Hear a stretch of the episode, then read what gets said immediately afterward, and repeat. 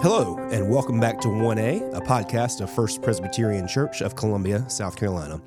1A is designed to take a brief but in depth look at counseling issues from a pastoral perspective.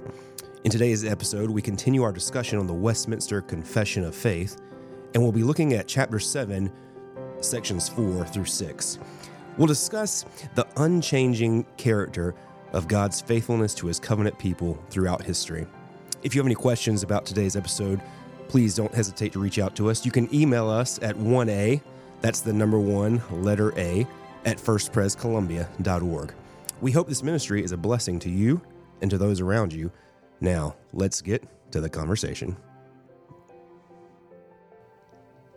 All right, welcome back to 1A. My name is Josh Squires, and we're here to continue talking about the confession and how the confession can be used in counseling.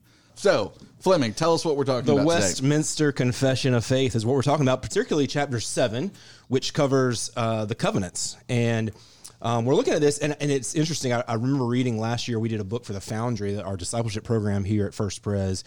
And we read this book by Jonty Rhodes called Covenants Made Simple. And it's interesting. He, he starts this um, uh, introduction with saying that that phrase Jesus uses in the Last Supper, it's recorded in Luke 22. He says, This cup which is poured out for you is the new covenant in my blood. He says most Christians today could, could read right through that phrase without the new covenant being there, and it would be fine. They would just move right along. Okay, got it, got it, got it. Um, and, and I think what that points to is first of all, Jesus at this very important moment of his life, Yeah. how important he sees covenants and it's the theology surrounding them, and then maybe how we in our modern day with, with don't see it as important as we should. Yeah. And so I'm, hel- I'm I'm glad to get together again and talk about uh, covenant theology with you guys as, as it's um, explained here in, in the Confession of Faith. We're picking up in, in chapter seven, uh, section four, and I'll just read that and we'll get the, the conversation going. It says, "This covenant of grace is frequently set forth in Scripture by the name of a testament." In reference to the death of Jesus Christ, the testator, and to the everlasting inheritance with all things belonging to it, therein bequeathed. That's a very technical, Yeah. legal sounding That's right.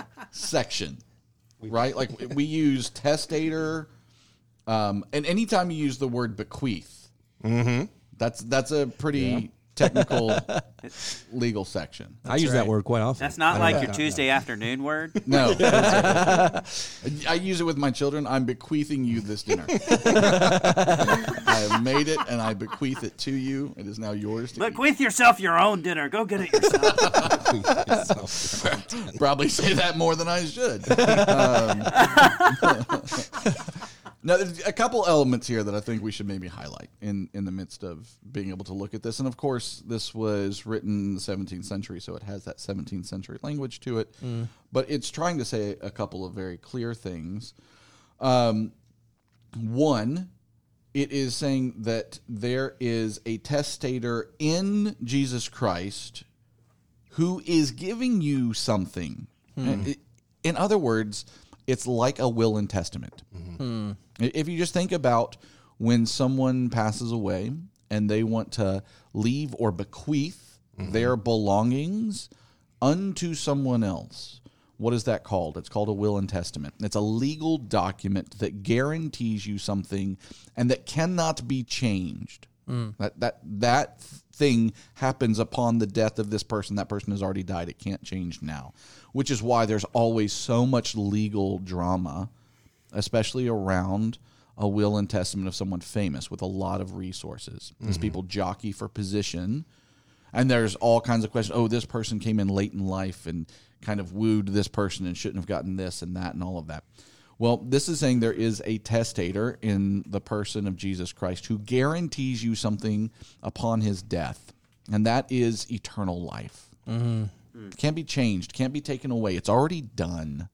Um, and and you can have the full assurance of somebody who has bequeathed, given unto you something. Now, we get it in part here, we get it in full in glory, but we've already gotten the first part of that inheritance hmm. by the Holy Spirit as hmm. Christ gives us the Holy Spirit. Hmm. So I think I think that's maybe for me the biggest takeaway of this section is the absolute concreteness of the promise and the guarantee.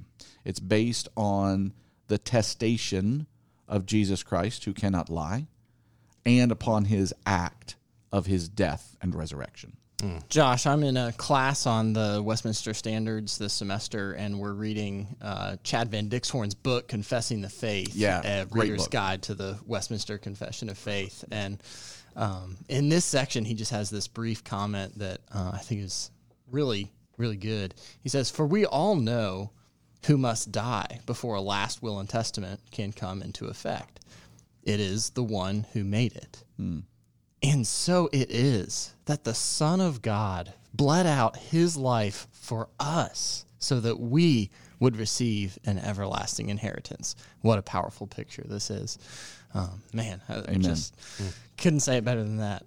yeah. Amen. If you if you struggle with assurance or comfort, you know, you can go back and look at the historic work that Christ has done for you. He literally died on the cross. And there's really there there's not much by way of controversy over the fact that he actually lived and actually died. Who he was, sure there might be controversy as to who he was for us for for non-evangelicals, hmm. right? Mm-hmm. We're we're very settled on who he was, Lord and Savior. Mm-hmm. But even historically, like you just talk to historians and they would say, yes, this person probably did live and probably did die. There's just so much historic evidence out there, hmm. non believers, believers alike, writing about this person. It would be hard to argue against. Hmm. And in that, what what do we know for sure? We know for sure that he lived. We know for sure that he died. And that death, that he definitely did die, and we believe he was then resurrected, does guarantee you something. Mm-hmm. It wasn't for nothing. It couldn't possibly be for nothing. And the thing that it was for was everlasting life. Mm-hmm. yeah. That's- and that's okay, whatever we have to deal with in this life. Right? Paul says that he, he counts it light and temporary Yeah. compared to what we're going to attain because of what Christ has given us in his last will and testament. Again, namely his spirit and eternal life. That's so comforting. Peter says it like this. He says there's this inheritance, this imperishable, undefiled, unfading. Like this, Mm-hmm. Yeah. it's just this. It's it's perfect. And I, I like the the point you've brought out here, uh, Josh Squires. The the idea that like if you're if you're struggling with doubts, um, the- the right thing to do is not to look to yourself. Yeah. And that's what the I think what the confession is helpfully doing helping us to see here is is look to Christ, Yeah. the one who is the testator, as as Mark said, the one who did spill his blood for you. All of our comfort is found you know, not in looking at our, our, our, our own selves and our own lives and our own works as those things fluctuate up and down, but to look to Him and, and put all our trust and faith and hope in Him. Um, and so, yeah, I think this this is a very powerful, um, this, this everlasting inheritance is a very powerful uh, section here. Yeah. Adair, anything Yeah, you want to? Yeah, I, I mean, I was uh, going to jump in and say, I, super powerful. I was always confused by the language of testator and bequeathing. Uh, Yeah, yeah. I think like to testator is the I one who takes the test, right? Yeah, there you go. You either pass or. oh, that's testator. and, it, and the bequeather is the one that quatheth. Uh, I'm not sure. Uh, yes, yes, quatheth indeed. in uh, I think it's easy to think of this as the benefits of what Christ has accomplished us, uh, and there is no separation between Jesus Himself, though, and those benefits. Uh, And I think of making a will and testament. It terrifies me uh, because, like, you and I, when we have to face these legal questions, we face them as people tyrannized by the pain and suffering of death. God Himself, the Father and the Son, uh, eternally swore, knowing His body would be the vessel for guaranteeing our benefit. Like God is not Wow. the anxious father who who feels as if there's something preventing him uh, from really making sure uh, that all of his benefits will come He's the Father who actually uh, willfully uh, asks the Son, who joyfully uh, does so. That th- we've got to make sure that your people, your bride, is guaranteed your benefits.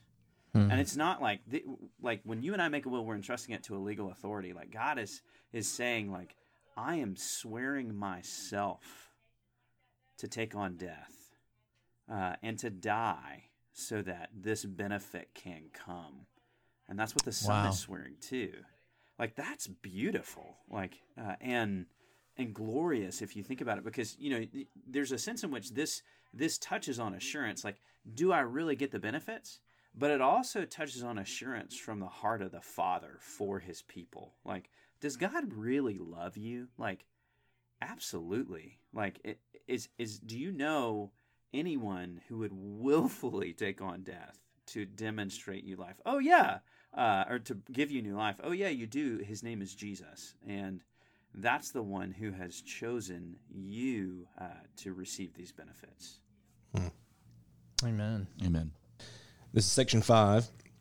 This covenant, speaking of the covenant of grace, was differently administered in the time of the law and in the time of the gospel. Under the law, it was administered by promises, prophecies, sacrifices, circumcision, the paschal lamb, and other types and ordinances delivered to the people of the Jews, all for signifying Christ to come, which were, for that time, sufficient and efficacious, through the operation of the Spirit, to instruct and build up the elect in faith in the promised Messiah by whom they had full remission of sins and eternal salvation and that all that is called the old testament that's a lot There's Yeah. a lot there. Yeah. It's it's quite a big section. Um, but it's so helpful for how we think about just the bible in general yeah. That's right. Absolutely. And and I think this is actually a place where a lot of people get confused. Where we we often talk about two elements, continuity and discontinuity when it comes to the Old Testament and the New Testament. And discontinuity is often more visible, mm. Mm. more noticeable. And so you'll get those that would describe God in the Old Testament as a an angry God, right. And the New Testament as a loving God. Hmm. And so what this does is it helps show that the character of God actually doesn't change. Right. Mm. He is the same yesterday, today, and tomorrow. He's actually hmm. very merciful hmm. with Israel, sending her prophets for literally hundreds of years, Yeah. trying to warn her to simply be faithful. And yet, here what the authors say is even though there's all of these things promises, prophecies, sacrifices, circumcision, the paschal lamb, and other ordinances, and it's thinking of the entire sacrificial system, all of the mm-hmm. feast days, mm-hmm. everything that went in and around worship in the Old Testament. It ultimately was aimed at one thing sufficient efficacious that's that's what it was it was sufficient efficacious through the operation of the spirit. Okay that that's exactly what we see in the new testament. The, the holy spirit isn't new. Yeah. um, there's that old statement what in the old is concealed is in the new revealed. Yeah. or BB Warfield would talk about it like there's this ornate room with all this ornate furniture, but all the lights are out. And then you walk in and you have a flashlight and you can begin to scan around and see all the things, but it's only that one cone of light. So it's not it's not fully lit. You don't get to see everything in its splendor all the time. And that's what the New Testament is to the Old Testament. It's the torch that helps us to see all the ornate distinctives of the old. So the Holy Spirit isn't new in the New Testament. He's operative in the Old Testament, and he's operative unto the end that he would instruct and build up the elect in faith. Mm-hmm. That's the exact same means for New Testament believers. Mm. The, the only difference is at the end of that phrase, it says, in the promised Messiah. So, so if we were just to take the word promised out, and to say that what are the ordinary means of grace for us? That is, hearing the word and reading it regularly, prayer, and the sacraments. What might they be for? Well, sufficient and efficacious through the operation of the Holy Spirit to instruct us and build up the elect in faith in the Messiah. Mm-hmm. We could use that exact same phrase, minus the word mm. promised, and it would be the exact same for the New Testament believer as the Old Testament believer. Old Testament believers were not saved by the sacrificial system. Hmm, hmm. They weren't saved by a different means than the New Testament. It was just a different route to get there, different things displaying hmm. what ultimately God would fully reveal in His Son. Well said. Okay. Any thoughts? Well, I think that's really good. I think it may be just helpful to go ahead and read the next Yeah, yeah, section 'cause And they're kind of op- yeah, yeah. they're- this is kind of filling out um, more of that. So the next section I was going to read. This is uh, again Westminster Confession, chapter seven, section six. It says, "Under the gospel, when Christ, the substance, was exhibited."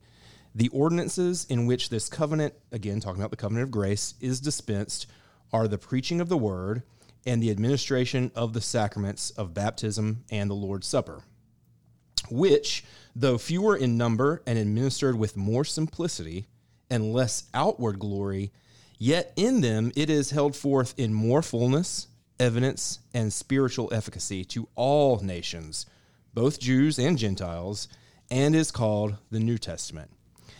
These, or excuse me, there are not therefore two covenants of grace differing in substance, but one and the same under various dispensations. Hmm. Yes. So again, a couple of things. One, a new word here, dispensation, that we're encountering, which is to say, this is the word used to say we recognize discontinuity. Yes. That there is there is some discontinuity, though growth, though, though consistent growth revealing more and more the fullness of the plan of salvation. The plan doesn't change but you would say there are different dispensations between the old and the new in the sense that we no longer have the sacrificial system. We no longer have to go to one place to see and to worship God more fully, the temple, hmm. but instead his believers are the temple. His spirit lives in us. People experience him as they experience us. Those sort of things are new in this particular dispensation. However, that even though we have, and I love their language on this, fewer in number and administered with more simplicity and less outward glory. Hmm. That that's a that's an incredible description mm-hmm. of the New Testament faith and system as compared to the Old Testament, where you had all these feast days and you're going to have to travel all of this time, and you had various types of sacrifices. If it's guilt sacrifice, if it's sacrifice for all the people, if it's sabbatical years, whatever it is, all of that ornamentation is now removed for something more simple. Why? Mm-hmm.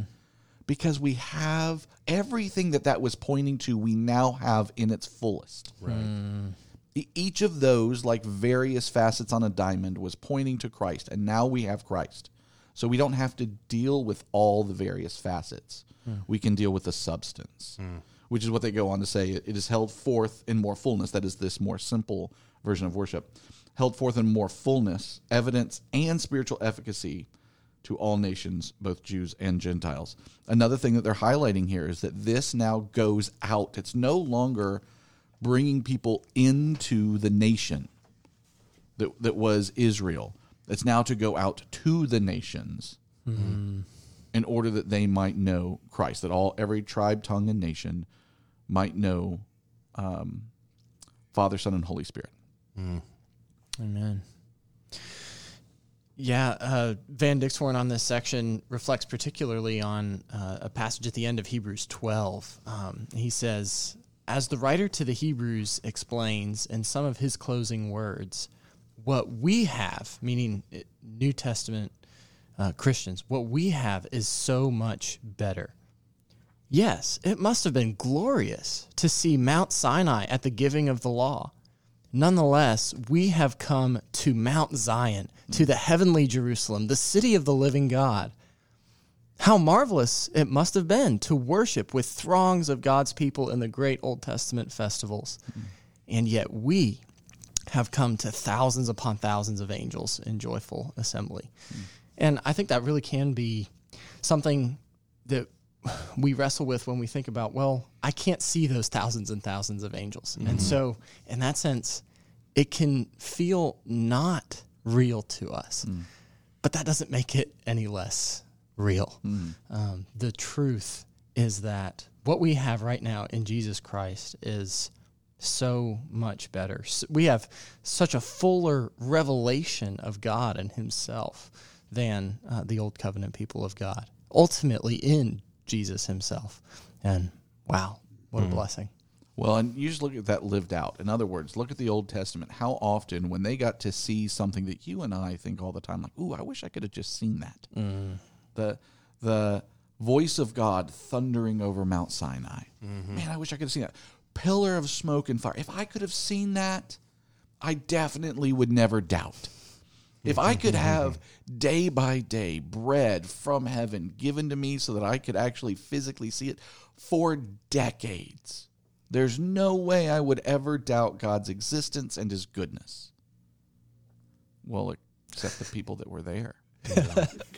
they, they almost doubted it continuously. Yeah, and you and you look at the system of sacrifices and feasts and all that. And- and again it's the efficacious way to the thing that is not yet revealed in the old testament and yet faithfulness isn't exactly what they were known for. Mm. Yeah, they they ran after other gods and it, it didn't seem to to do the work. And so god faithfully reveals this it points to what the new testament is that it is faith in the messiah.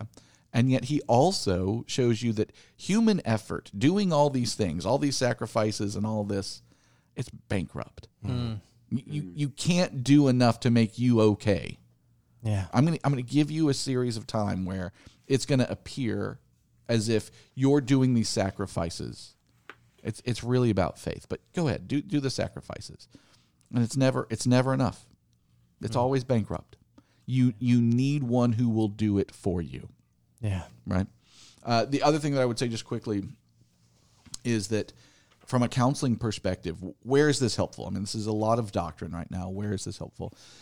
Mm. And I think that the place that I would want to say from a counseling perspective is is that your God is the same yesterday, today, and tomorrow. Yes. I, I just want you to have the comfort to know that the promises that God makes you in His Word are fully and totally reliable. He's not fickle. and He doesn't change His mind. He doesn't try one way of salvation for a little while and oops, that doesn't work. Well, let me try this way of salvation for a little while and oops, that doesn't work. And ooh, let me try this salva- way of salvation for a little while. Oops, that doesn't work. Mm-hmm. Finally, okay, I'm done with that nation. I'm done with that plan. I'm going to go and do something radically different with a radically different group.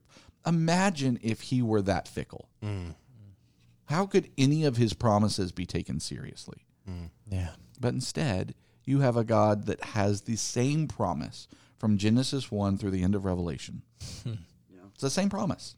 And it's just trying to get you to that same promise, which is He Himself will be the one who stands in the gap in order that we might be righteous and live forever with Him. Hmm. amen. You can trust that. Yeah. And that's Hebrews 13, verse 8. Jesus Christ is the same yesterday, today, and forever. Hmm. And wow, just what a comforting reminder that is. Yeah. Yeah, you know, you think of, uh, I think of the covenants and this refrain almost that's repeated throughout the Old Testament of, of "I will be your God and you will be my people," and and the covenants, God's covenant with His people. That is His way of guaranteeing that promise. It's a it's a, something we can look to.